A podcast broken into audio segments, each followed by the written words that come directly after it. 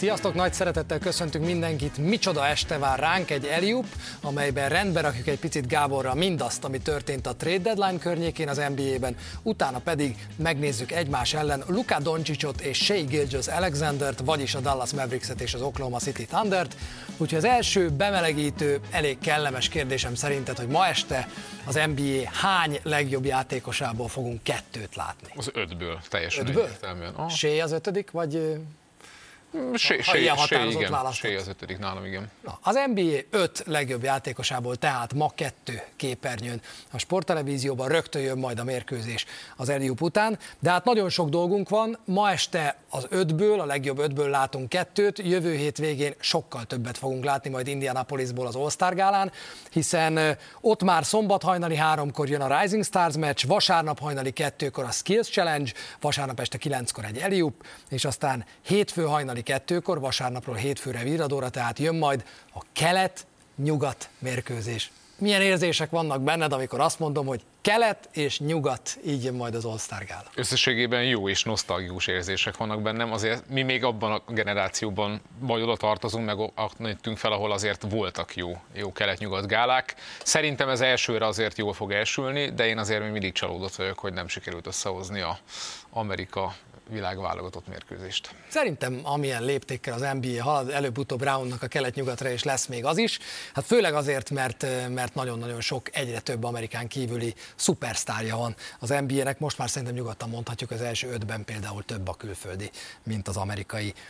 Ami az All-Star illeti, ezzel kapcsolatos az első hírünk, hiszen megvannak a helyettesek. Ugye vannak ilyenkor mindig hiányzók, kiesők, most éppen Joel Embiidet és Julius Randle-t kell helyettesíteni kelet csapatából, ez már biztos, és a két választott, hm, Trey Young lett és Scotty Barnes lett. Azt hiszem, hogy Trey Youngot nagyjából borítékolni lehetett azok után, hogy a szurkolóknál nagyon elővégzett, és igazából azt hiszem, hogy a médiánál és a játékosoknál is ötben volt. Igen, mert nagyon jó statisztikái vannak, ami a boxscore számokat illeti, alapvetően feljavuló tendenciában van, és a csapata is elkezdett végre nyeregetni. Itt szerintem inkább arról kell beszélni, hogy két oké okay választás, de hogy azért van egy Porzingis, aki, aki nem került be most sem, és ez az, ami számomra igazán fura. Porzingis mellett volt még neked valaki, aki szívesebben láttál volna, mint akár Youngot, akár barnes vagy pedig ezt, ezt nagyjából borítékoltatta, és ez a kettő lesz? Hát ha nagyon szub- szubjektívan kérdezed, én Youngot sem ennyire nem látom szívesen, de egyébként nekem, nekem alapvetően is Porzingis hiányzott leginkább, és most is Porzingis hiányzik leginkább. Akkor azt szögezzük le a hátlévő szűk egy órára, hogy most mindent nagyon szubjektívan kérdezek majd tőled, úgyhogy nyugodtan mondd, ami jön a szubjektív véleményedből. Ránézése szerinted most, hogy úgy már nagyjából tudjuk, hogy hogy áll föl kelet, hogy áll föl nyugat, melyik csapatválogatottját érzed esélyesebbnek? Nyugatot érzem esélyesebbnek, de, de nehéz lesz megmondani, hogy ott sikerül-e jobban csapattá összerakni ezt a, ezt a kis történetet, mert azért vannak olyan játékosok, akik önmagukban rendszerek, és mondjuk az, hogy Doncsics meg Jokic egyszerre lesz pályán, az mondjuk majd érdekes dolgokat fog szülni és az is lehet, hogy nagyon látványos dolgokat fog szülni. Amellett, hogy kik a játékosok a mérkőzésen, nagyon fontos, hogy kik a vezetőedzők a mérkőzésen, és hát ezzel kapcsolatban nyugaton nagy hírünk az annyi van, hogy az utolsó pillanatig ez egy bitang-szoros mérkőzés volt, de végül is Chris Finch lesz az, a Minnesota Timberwolves edzője, amely jelenleg is a nyugatot vezető Timberwolves trénereként ott lesz majd nyugat padján. A túloldalon még érdekesebb volt a dolog, hiszen azt tudtuk, hogy Joe Mazzulla, a Boston Celtics edzője nem lehet all edző, mert tavaly már volt, így hiába vezet most már utcahosszal keleten a Boston, ő nem lehet ott keletpadján. Viszont az, hogy így aztán a mögötte második helyen álló Milwaukee Bucks edzője Duck Rivers, a nemrég kinevezett Duck Rivers legyen, az neki se tetszett igazán, ahogy azt láthatjátok. Ezen a sajtótájékoztatón Duck Rivers azt mondta, az biztos, hogy Adrian, mármint Griffin az elődje, a Milwaukee Bucks kirúgott vezetőedzője, kapja majd, kap majd egy kis pénzt és gyűrűt őszinte leszek, én nem tudtam. És sem, nem hogy az edzők ezért gyűrűt kapnak, meg azt hittem az a bajnoki címét jár, meg hogy pénzt kapnak. Soha. Nem került elő ez a téma szerintem sehol sem, úgyhogy nekem is teljesen új volt. Én megnéztem, hogy 100 ezer dollár járt a győztes csapati játékosainak, és összesen nagyjából, nem mondom, hogy ez volt a legszorgalmasabb keresésem ma, de, de ennyit találtam pénzdíjakról, ami az All-Star gálát illeti. És azt mondta, hogy ha van másra lehetőség, akkor azt megbeszélné szívesen Adam Silverrel, hogy ő oda küldi a stábot, ő meg elmegy nyaral, pihen egy picit, mert hogy egyáltalán nem szolgált rá arra, hogy a Bucks vezetőedzője legyen. Hogy értékeled Duck Rivers első néhány hetét a Milwaukee Bucksnál? Hát bizonyos szabadul értékelhetetlen. Nyilván egy nagyon nehéz idegenbeli túránál ült be a csapatba, úgy, hogy azért ezeken a meccseken hiányozgatott Lilárd, hiányzik most már jó pár meccse Middleton, tehát hogy azért nyilván ne lássuk ezt annyira sarkosan, de általában jó, jó impulzus szokott lenni egy edzőváltás, hát e, itt most ez, erről nem beszélhetünk, tehát itt kicsit olyan, mint amikor James Harden ment szezon elején a Clippersbe, hogy nagyjából minden szétesett és újra össze kellett rakni, ott sikerült, van még azért ideje a Bucksnak is, és van, tehát ha megnézzük azt, hogy a riválisokkal mi történik, a New York is tele van sérültekkel, a Philly is tele van sérültekkel, tehát van, nagyon nagy e, lehetősége van arra, hogy, hogy rendet tegyen még itt a maradék meccseken. Múltkor is kaptam már egy-két helyről azért, mert megszittam egy picit Duck rivers úgyhogy nem akarom jobban kiúzni a gyufát, de hogyha van kispad, amelyik Duck Riversnek jól áll, az egyébként az All-Star kispad. Itt már, itt már ő bizonyított, máshol nagyon régen tudott bizonyítani igazán, úgyhogy Duck Rivers ott lesz majd kelet kispadján. Ketten is visszatértek korábbi állomás helyükre a héten, sőt, igazából hárman, mert Kyrie Irving is ott volt Brooklynban, 36 pontot dobott, és azt mondta egy kedves nézőnek, hogy miért nem tudtál így játszani, amikor itt voltál, azt mondta, hogy erről a polgármestert kérdezd, mert ugye nem ö, oltatta be magát, és így aztán nem játszhatott Brooklyn játékosként a Covid alatt. De ennél érdekesebb volt Marcus Smart hazatérése Bostonba. 99 vagy 100 százalékig voltál biztos abban, hogy lesz egy tribute videó, és, és ilyen perceken át tartó, elképesztő szeretet áradat. Száz százalékig persze, tehát hogy ennek a csapatnak évek óta ő volt. Ha nem, nem is a legnagyobb neve, oké, nyert egy, egy évvédője címet, de a csapatnak a lelke, a fő, fő szószólója éveken keresztül ő volt, és tudjuk, hogy őt is mennyire meglepte az, hogy, hogy végül is elcserélték. Kilenc éven át volt a Boston Celtics játékos, kilenc szezonon át volt a Boston Celtics játékosa. Marcus Smart, ugye ide draftolták, ezzel is kezdődött a 14-es drafttal ez a tribute videó. Ugyanakkor, ha megnézzük azt, hogy mi történt a celtics Smart elcserélése óta, ami nyilvánvalóan tördöfés volt sokaknak a szívbe, és biztos vagyok benne, hogy Brad Stevens is a saját szívét tépte ki egy picit, amikor ezt a döntést meghozta. De ahogy most állunk, és nem ér azt mondani, hogy majd a rájátszás eldönti. Ahogy most állunk, ez egy tökös, de jó döntés volt a Celtics-től? Nagyon jól fogalmaztad meg, pontosan így élem meg ezt én is. Igazából a jelenlegi csapatból sajnos azt kell mondani, hogy nem hiányzik Marcus Smart. Hogy éli meg Smart most szerinted ezt az időszakot? Nyilván az, hogy ő maga is gyakorlatilag az egész szezonban sérült és borzasztó e, szituációba került a saját sérülése és ugye Morent eltiltása, meg még sok egyéb probléma miatt, neki ez egy elvesztegetett év, bárhonnan nézzük, bármi is lesz még ebből a szezonból. Ugye már arról is voltak valamennyire hírek, hogy esetleg most elcserélik őt, végül is ez nem történt meg, meg ez nem volt valószínűleg egy, egy komoly, komoly lehetőség. Uh, és még azért azzal kapcsolatban is szkeptikus vagyok, hogy ha látjuk ezt a Memphis-t egybe, akkor úgy igazán jó fite oda Marcus Smart. Még egy hazatérünk volt a héten, másodszor játszott Filadelfiában.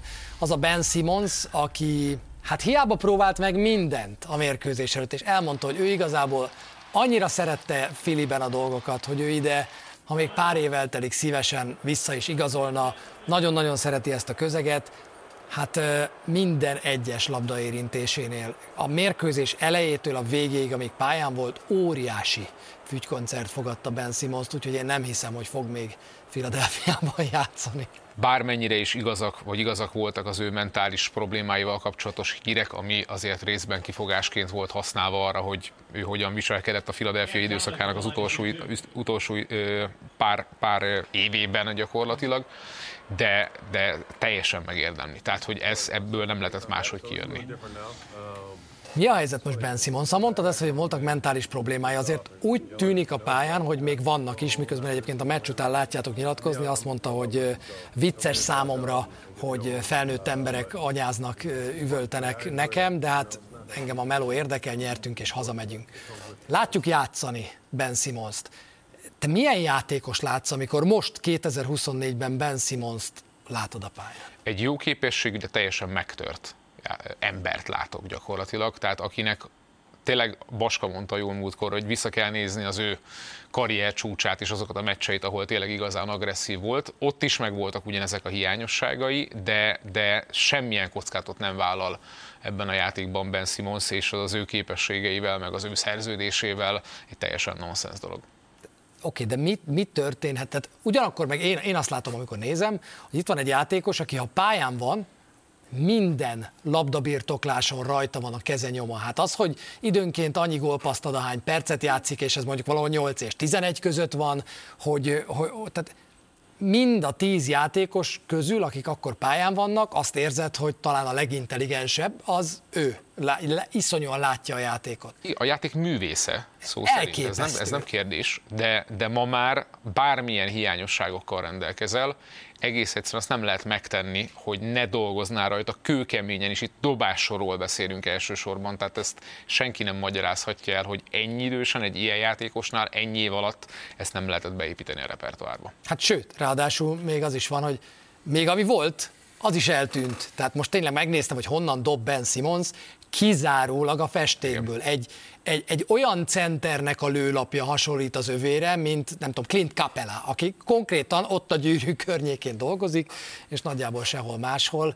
Egyszer nagyon szeretném megtudni, hogy, hogy mi is játszódott le Ben Simmons fejében, mert, mert nem értem, hogy mi történt vele az évek során. Közvetítettétek eh, Harasztiádival a Los Angeles Lakers Denver Nuggets mérkőzést pénteken hajnalban.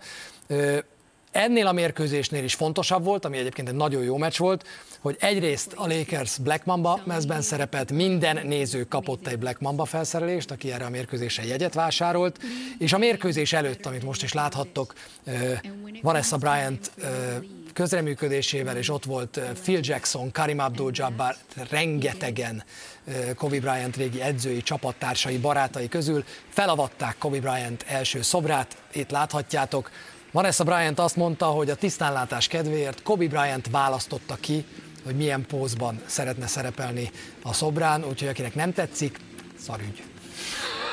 Igen, ez ugye a 81 pontos meccse utáni kimutat szépen az égre, 8-as mezben, úgyhogy talán ezek a legfontosabbak ezzel kapcsolatban. Aki készítette a szobrot, az, az többek között Michael Jordannek a, a United Centeres szobrát is készítette, úgyhogy ebből a szempontból is Los Angelesiek megadták a módját.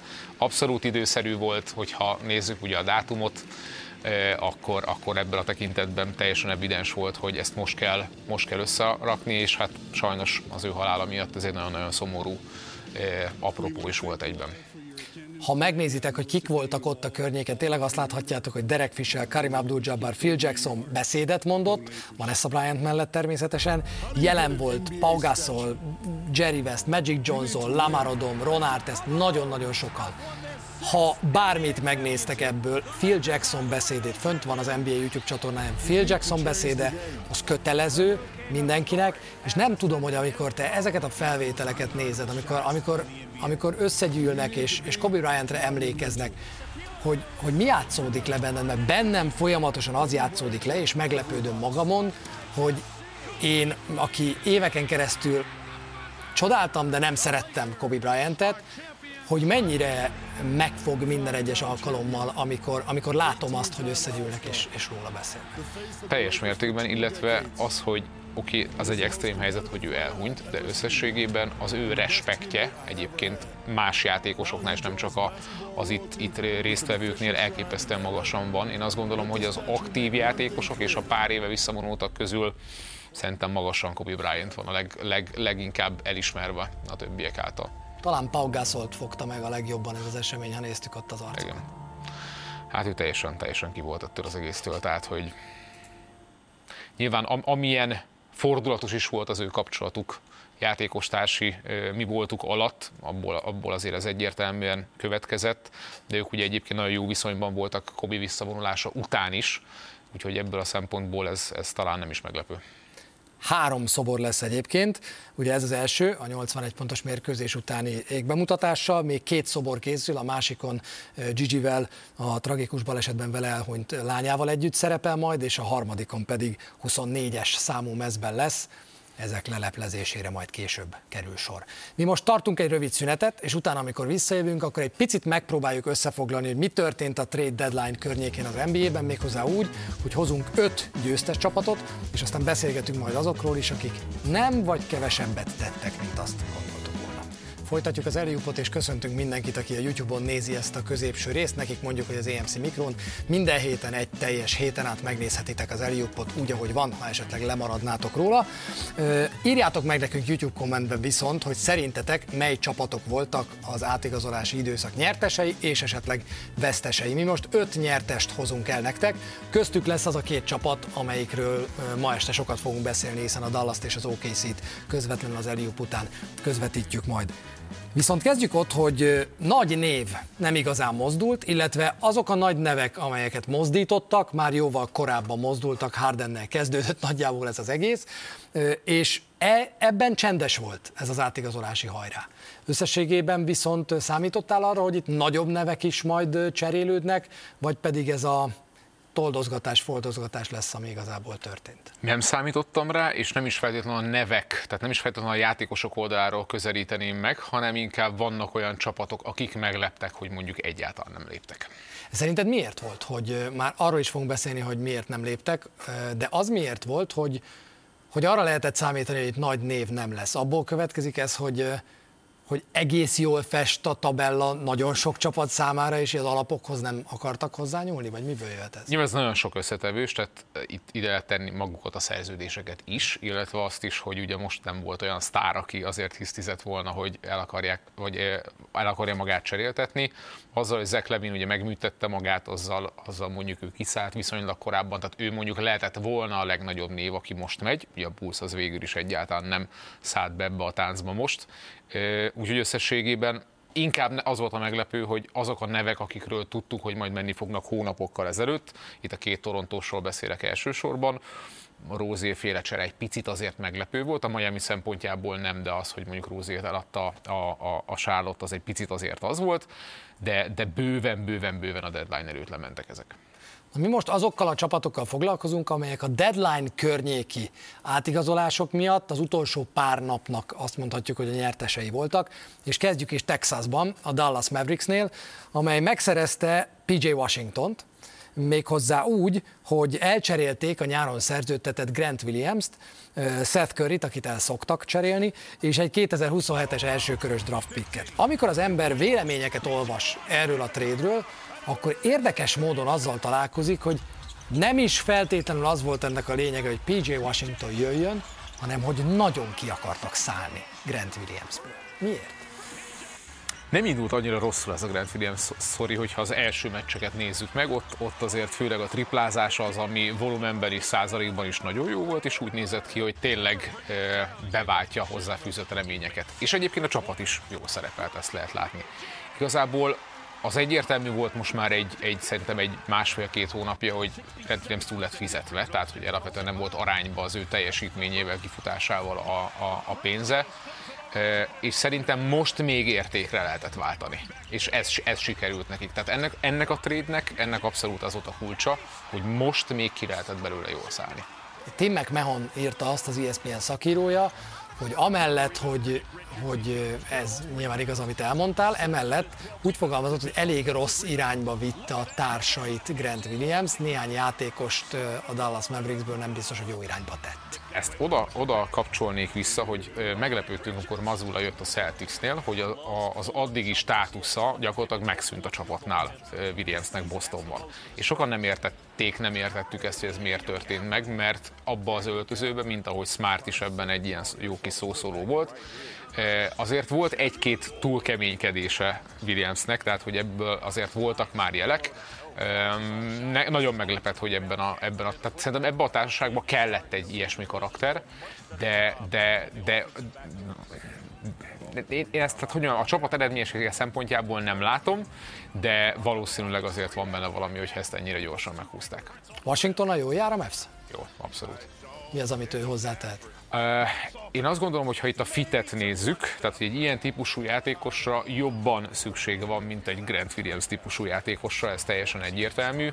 Itt azért a, a, maga, a maga sor, tehát hogyha az ötös posztot nézed, akkor e, azzal, hogy van egy, egy Lively, aki most jelenleg még azért mindig küzdik az egészségével, és ugye volt még egy cser, amiről majd mindjárt beszélni fogunk, ez három olyan magas Luka és Irving mellé, aminél azért nehéz, hogy mondjam, a fizetéseket is nézve jobbakat és jobb fiteket találni. Tehát most már nem csak egy olyan játékosuk van, aki, aki ebbe, a szempo, ebbe a tekintetben instant jó, hanem van három, tehát lett mélysége magas posztokon a, a Dallasnak.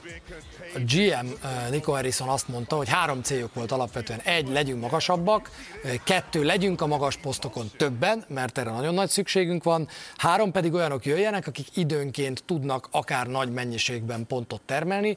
Ez Washingtonra egyébként a múltja alapján szerintem igaz lehet. A másik szerzemény pedig, akire céloztál, Daniel Gafford. Igen, még Washington egy, egy, egy fél szó, hogy róla azért mondogatták Charlotte-ban, hogy nem annyira okos, viszont pont egy olyan közegbe került, ahol őt tényleg csak úgymond használni, használni kell, és Dolcsics és Irving fogják tudni, tehát ebből a szempontból még lehet még jobban kinéző játékos is. Gefford szerintem nagyon nagy stíl, Nekem meglepő az, hogy belőle, belőle ki akart szállni egyébként a Washington, tehát ez arról az oldalról meglepő inkább. Nagyon nagy húzás szerintem, hogy őt is meg tudták szerezni, és őszintén szólva az a helyzet, hogy ha mind a hárman egészségesek lesznek live akkor, akkor itt hirtelen átesünk egy picit a ló túloldalára, és arra kell elkezdeni gondolkodni, így hogy lesz mind a háromnak elegendő percei szerepe.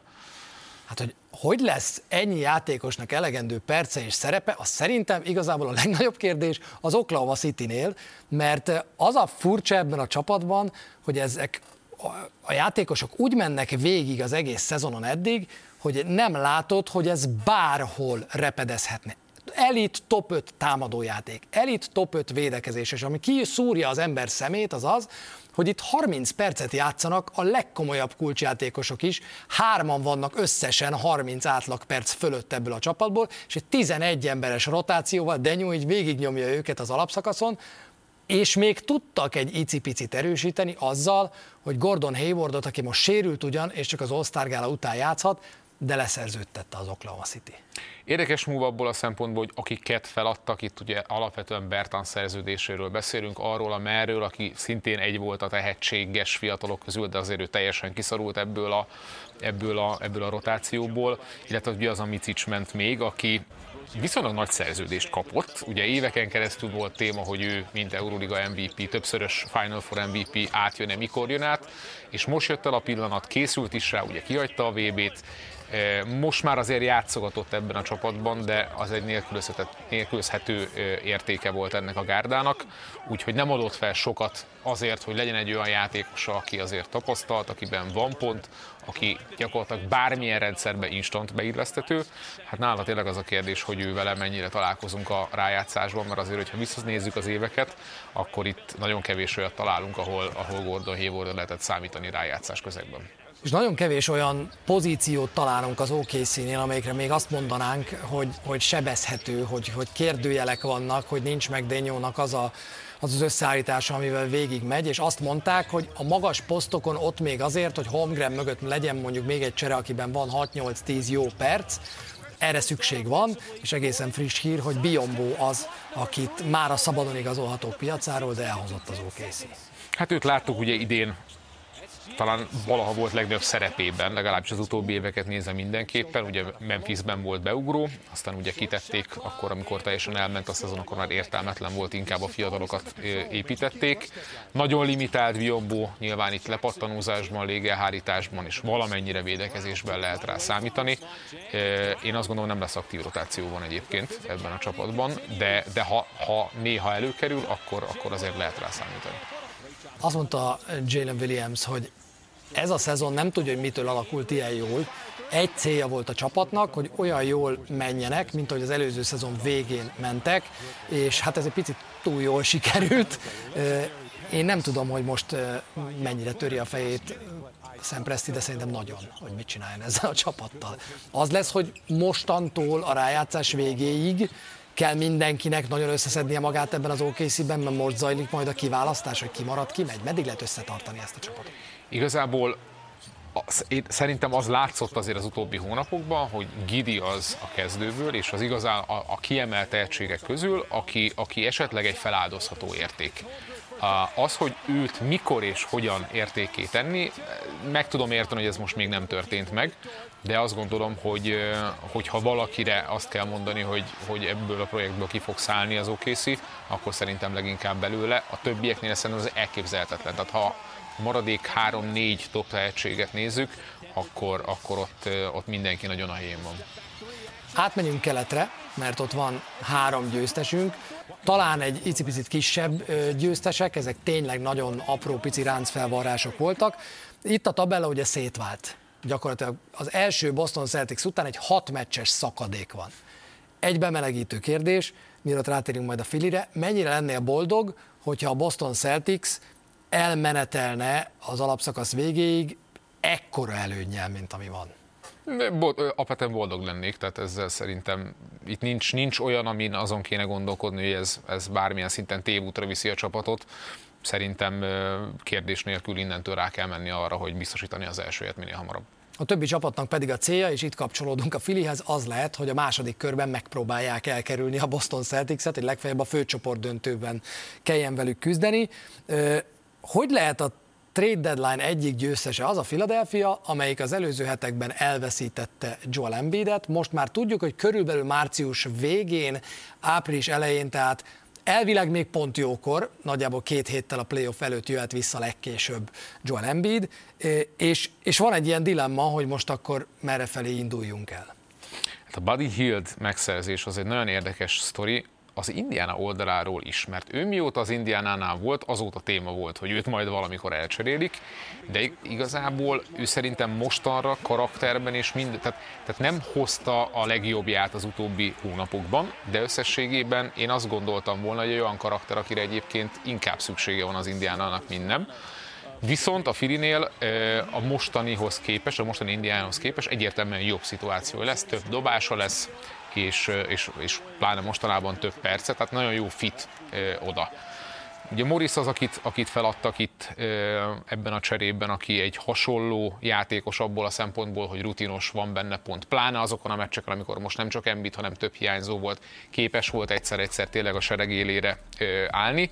Illetve hát itt Campaign esetében pedig egy olyan játékosról beszélünk, aki egyszerűen Milwaukee-ban semennyire nem volt kihasználva, semmelyik edző által.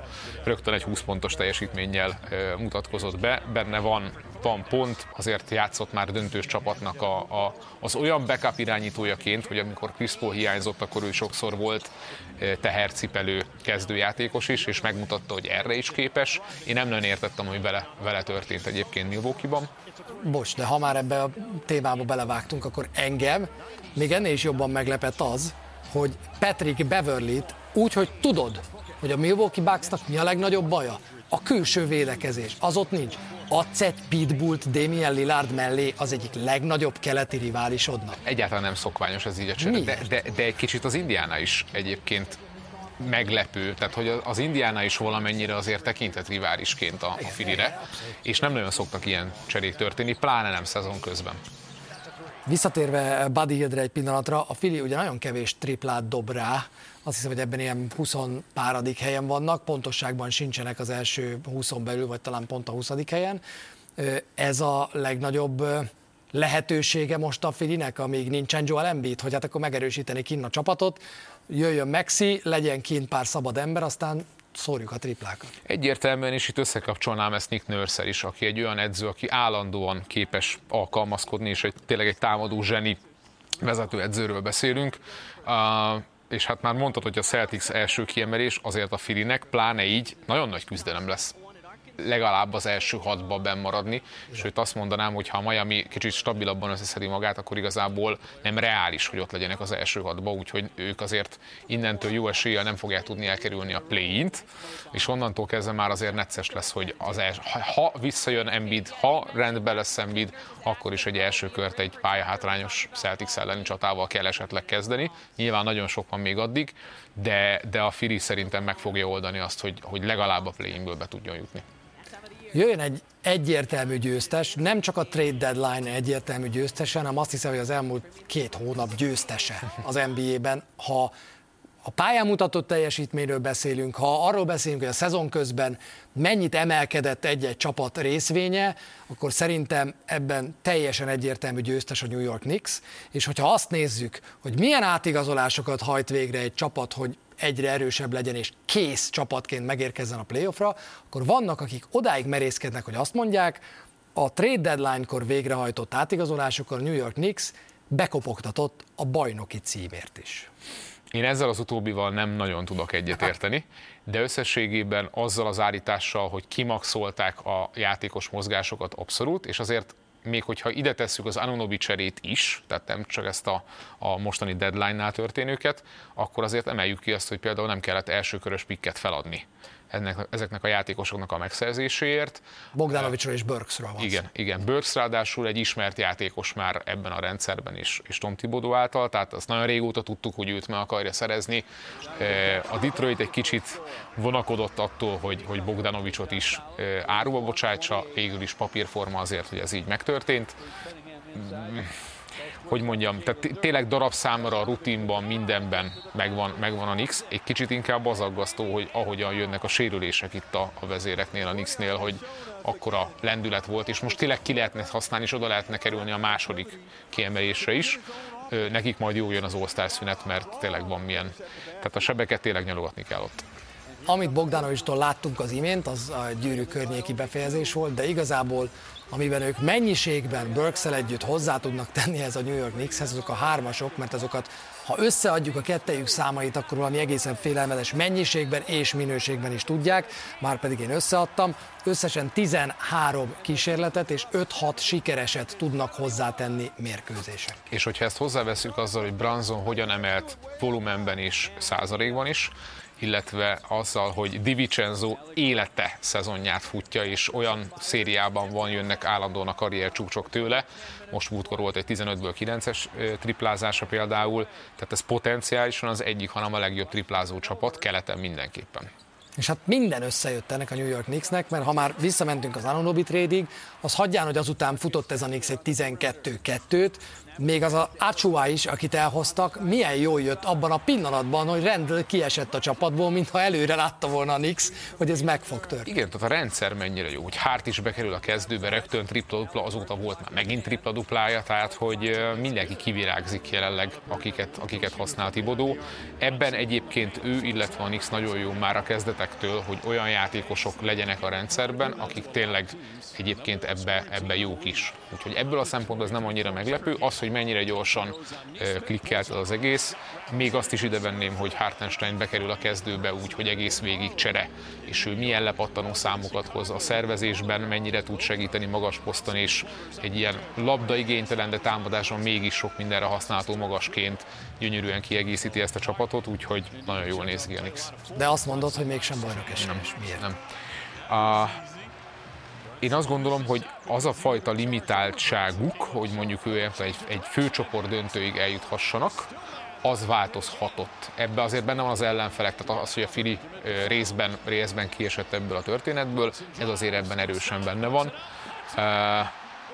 Na, tehát mondtad, hogy ha összeadjuk a számokat, akkor mennyire jól néznek ki. Igazából szerintem itt van valahol a kutya elásva, hogy, hogy nem, tehát a Tibodó féle rendszerben, ahol azért nem annyira gyorsan jár a labda, tehát innentől kezdve nem, nem tudsz annyi támadást kialakítani. Branson óri, nagyon nagy, hogy mondjam, tehát amit ő vezérként tud, az nagyon biztató, de igazából szerintem nincsen mellette egy olyan második vezértípusú játékos, és hiába van ott, ott például Rendel, akivel egy, egy tényleg igazán hosszú futást meg lehetne csinálni.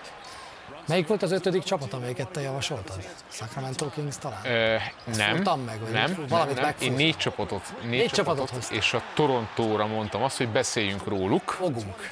Teljesül minden kívánságot fogunk, de azért egy ötödik győztest én elhoztam. Szerénykedünk itt, de hát azért a Boston Celtics, amelyik ott van egyrészt kelet élén, ahogy megbeszéltük nagy előnnyel, szintén szerintem elég fontos igazolásokat hajtott végre. Én például Tillmanre mondom azt, hogy egyáltalán nem olyan rossz, mint ami ennek kinéz, már ha ránézünk, mert hogy egy óriási stíl szerintem az, hogy egy ilyen testet a Boston Celtics be tud tenni a csapatába. Igen, ez ugye nagyon-nagyon kellett. Itt, itt azt gondolom, hogy nem ő a legjobb játékos, akit meg lehetett volna szerezni, és volt egyébként róla szó. Alapvetően más típusú, szerintem Olinyik volt az a, az a játékos, aki egyébként volt már Boston játékos, ugye ott raftolták, és, és végül is csapatot váltott. Tehát nekem az lett volna az első számú kívánságom, hogy ő kerüljön ebbe a csapatba. Tillman nagyon érdekes ő, hogyha bekerült idén ebben a szezonban, de egyébként tavaly is Memphis kezdőjébe, ez általában ugye sérülések miatt történt így, akkor tudott brutális számokat hozni, és igazából mindenben, tehát blogban, lepattanóban, akár pontokban, gólpasszokban is, tehát hogy alapvetően úgy látszik, hogy mindenben jó, de értettem, de, de ott egy piros felkiáltója, hogy miért nem játszott többet, hogy miért nem játszott stabilabban egyébként ebben a Memphisben, tehát miért csak néha-néha kapott ekkora szerepet. Ezzel Le, együtt... Lejáró volt, lehet, hogy már őt elengedték. Oké, okay. Okay. Úgyis el fogjuk cserélni. Benne, benne van, benne van ez a része, de, de, de azt gondolom, hogy jó fit lesz a Celticsnél, ez nem lehet kérdés, és igazából nem adott fel érte sokat a Boston. Volt még valaki, akit pedig nagyon megnézhettek, főleg az elmúlt időszakban, mert Jaden Springer 15-25 perc környékén kapott most a Filiben, amelyikben elég sok hiányzó volt mostanában, és szerintem szintén egy elég jó fit ebbe a Boston Celticsbe. Nem tudom, hogy mennyit fog játszani Jaden Springer, de hogy illik ebbe a csapatba, abban viszont majdnem biztos. Igen, de azt gondolom, hogy mennyit nem fog játszani. Tehát, hogy ő, ő tényleg nulla perces lesz. Hogy, hogy? Szerintem nem alkalmas az, amit csinál a Celtics, hogy egyáltalán egynél többel bővüljön a rotáció. Alapból is tartunk a, a, a rájátszás felé. Hogy mondjam, eb, tehát ebben az alapszakaszban bizonyos szakaszokban kikipróbált játékosokat a nem aktív rotációból Mazula, de, de nincs, nincs meg az a fajta know-how szerintem nála, hogy ilyen játékosokat fel tudjon építeni. Tehát, hogy ha, ha megnézzük azt a két játékos, most elsősorban Hauserről beszélünk, aki, aki stabil tagja már ennek a rotációnak, azért azzal is volt küzdelem, hogy mondjuk ő tavaly hogyan, hogyan építse be. Szerintem Mazula egyszerűen nem jó ebben. Amiben szerintem a Boston jót húzott, az egy picit, mint egy ilyen, egy ilyen védelmi falat épített volna ezzel a két átigazolással, mert ha valamiben nekem hiányérzetem van, akár Hauserről, akár Pritchardról, Cornetről, nem beszélve, Porzingisről beszélgetünk, hogy azért hogy mondjam, valószínűleg nem itt a legmagasabb az átlag fekvenyomó súly a Boston Celticsnél, és ezzel, a, ezzel az igazolása, főleg mondjuk Tillmanével, azért ezzel kilókat biztos, hogy oda tett a csapat, talán kevésbé sebezhető fizikálisan a Boston Celtics. Ha bárki innen kidől a rotációból, akkor be lehet tenni a játékost, aki végül is a stílushoz illik. Abszolút, és hogy Tillman már bizonyította azt, hogy egyébként ilyen szituációban volumenben is képes segíteni. Tehát, hogy nem csak test, hanem hogy van benne pont lepattanó, és történnek vele a dolgok a pályán nem történnek sokáig dolgok a Los Angeles lakers és a Toronto raptors Gondoltuk a trade deadline környékén. Azóta a lakers egyébként már történtek dolgok, most tartunk egy rövid szünetet, és aztán azokról a csapatokról beszélgetünk, amelyek ígérték ugyan, hogy csinálnak valamit, vagy elvárták tőlük, de a trade deadline-nál nem történt velük semmi. Több csapattól vártuk, hogy mozduljanak a trade deadline környékén, és aztán nem mozdultak. Közülük most egyről beszélgetünk a Los Angeles Lakersről, aztán pedig arról a Toronto Raptorsról, amelyekről nem lehet elmondani, hogy nem történtek dolgok, csak azért páran így néztek, hogy mi is történik itt, igazából nem nagyon lehetett felfedezni. Kezdjük a lakers. Hát LeBron James homokórája az, mint a Windows 95 olyan, hogy így pörög-pörög, aztán nem történik semmi vele.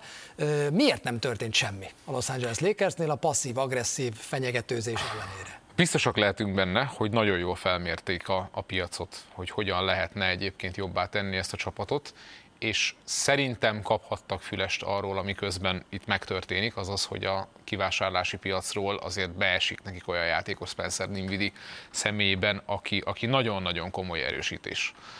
Úgyhogy szerintem ez is belejátszhatott valamennyire abba, hogy végül is nem léptek. A másik része az, ami, ami nekem érdekes, hogy végre sikerült D'Angelo russell olyan pozícióba hozni, azáltal, hogy csinált egy erős másfél hónapot, hogy az értékét megfelelő helyre lehessen felhúzni, és mégsem passzolták el. Amivel nekem az a, az a bajom, hogy én nagyon szurkolok neki, hogy ha már beszéltünk Ben Simonsról és a mentális gátakról, hogy ő ezen változtasson, de egész egyszerűen Dilo az a játékos, aki, aki ha jön a rájátszás és kulcsmeccs van, és tényleg, tényleg szorul a hurok, akkor nem az, hogy a végén megremeg, hanem az adott meccsen teljesen használhatatlan.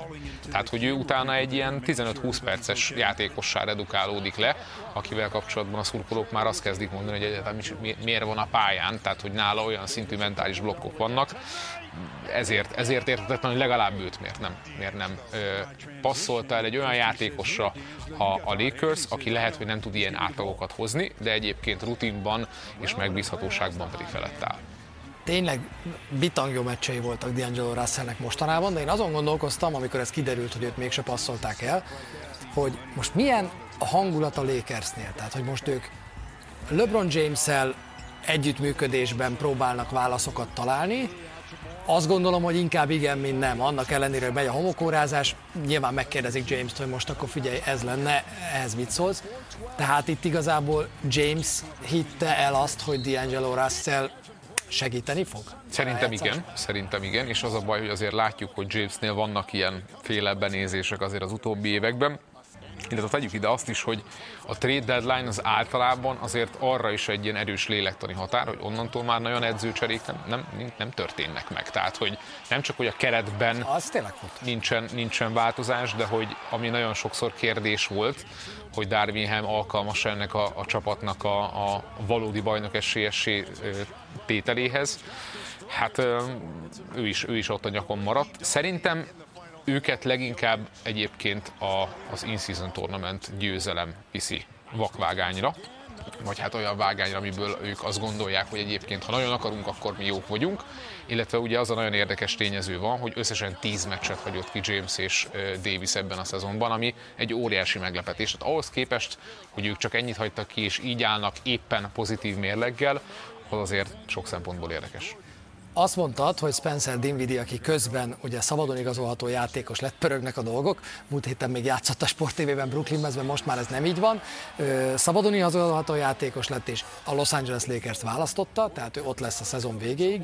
Azt mondtad, hogy óriási erősítés. Ugyanakkor vannak olyan hangok, amelyek meg azt mondják, hogy hát, labdaigényes jár, azért neki kell ahhoz a labda, hogy tudjon kreálni. Ott van ebben a csapatban James, ott van ebben a csapatban Davis, ott van ebben a csapatban Reeves, és akkor még érkezik egy Dinwiddie is, rendben lesz-e ez, tud-e segíteni Spencer Dinwiddie? Szerintem az, az ebben valamennyire releváns, amikor ő a Luka Doncic mellett játszott, és nekem, nekem az a Dinwiddie az nagyon-nagyon tetszett abból a szempontból, hogy ha kellett, előre tudott lépni, de hogyha éppen nem kellett, akkor tudta a piszkos munkát is végezni. Szerintem nála ilyen, ilyen legó gondok egyébként nincsenek, ő, ő, ő sem egy igazán megbízható játékos, tehát hogy ő sem feltétlenül tudja, tudja ezt, de hogyha feltételezzük, hogy egészséges lesz ez a csapat a rájátszásra, beleértve az, hogy lesz egy Vincent is még itt a, a hátvéd rotációban, akkor így azért darabszámra megvannak.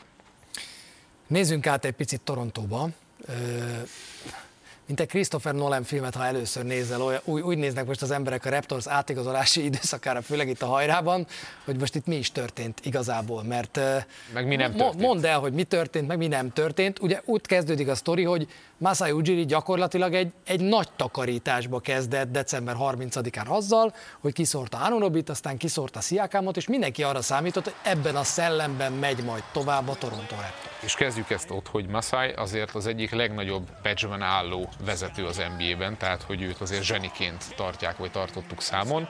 Nagyon nehezen határozta el magát a csapat lebontása mellett, beszélni kell arról a jelenségről, ami, ami én azt gondoltam mondjuk Olinyik megszerzése előtt, hogy, hogy inkább csak így jól, jól, jól hangzik, mondjuk Beret ugye kanadaiként oda került a csapathoz, hogy ugye elkezdik gyűjteni a kanadai játékosokat. Nem, tehát az Olinyik féle csere, amiben jött Agbaji is, ugye a, a Utah Jazz-től, azt nem mondom, hogy nekik nem éri meg, csak, csak nagyon nehéz meglátni ebben azt, hogy igazából ők ezzel így hova tartanak, illetve én valahol sajnálom Oliniket, hogy ő nagyon sok helyre kerülhetett volna, ahol egy instant bajnok esélyes csapatban még nagyobb szerepe is van, mint amilyen szerepe volt a, a frontcourtban túlterített Utah Jazznél, és, és, és, és nem értem, hogy, hogy, hogy miért nem kedveztek egy kicsit jobban neki, oké, okay, hogy Kanada és Kanadába került, de hát ami tényleg itt a legnagyobb kérdéreket veti fel az az, hogy Bruce Brown, akinek ugye jövőre csapat 24 milliós csapatopciója van, ő, ő marad ennél a csapatnál, is nem trédelték el úgy, hogy azért nem egy-két nap volt arra, hogy erre, erre találjanak partnert. és ha valamire lehetett volna szerintem fogadni a trade deadline előtt, akkor az az, hogy ő csapatot fog váltani. Nagyon sok helyen, még Olinyiknél is jobban, hogy mondjam, hatással lehetett volna arra, hogy az a csapat az tényleg bajnok esélyes lesz, vagy sem, és, és nála is ez egy, bocsánat, de elkótyevetyélt év lesz így.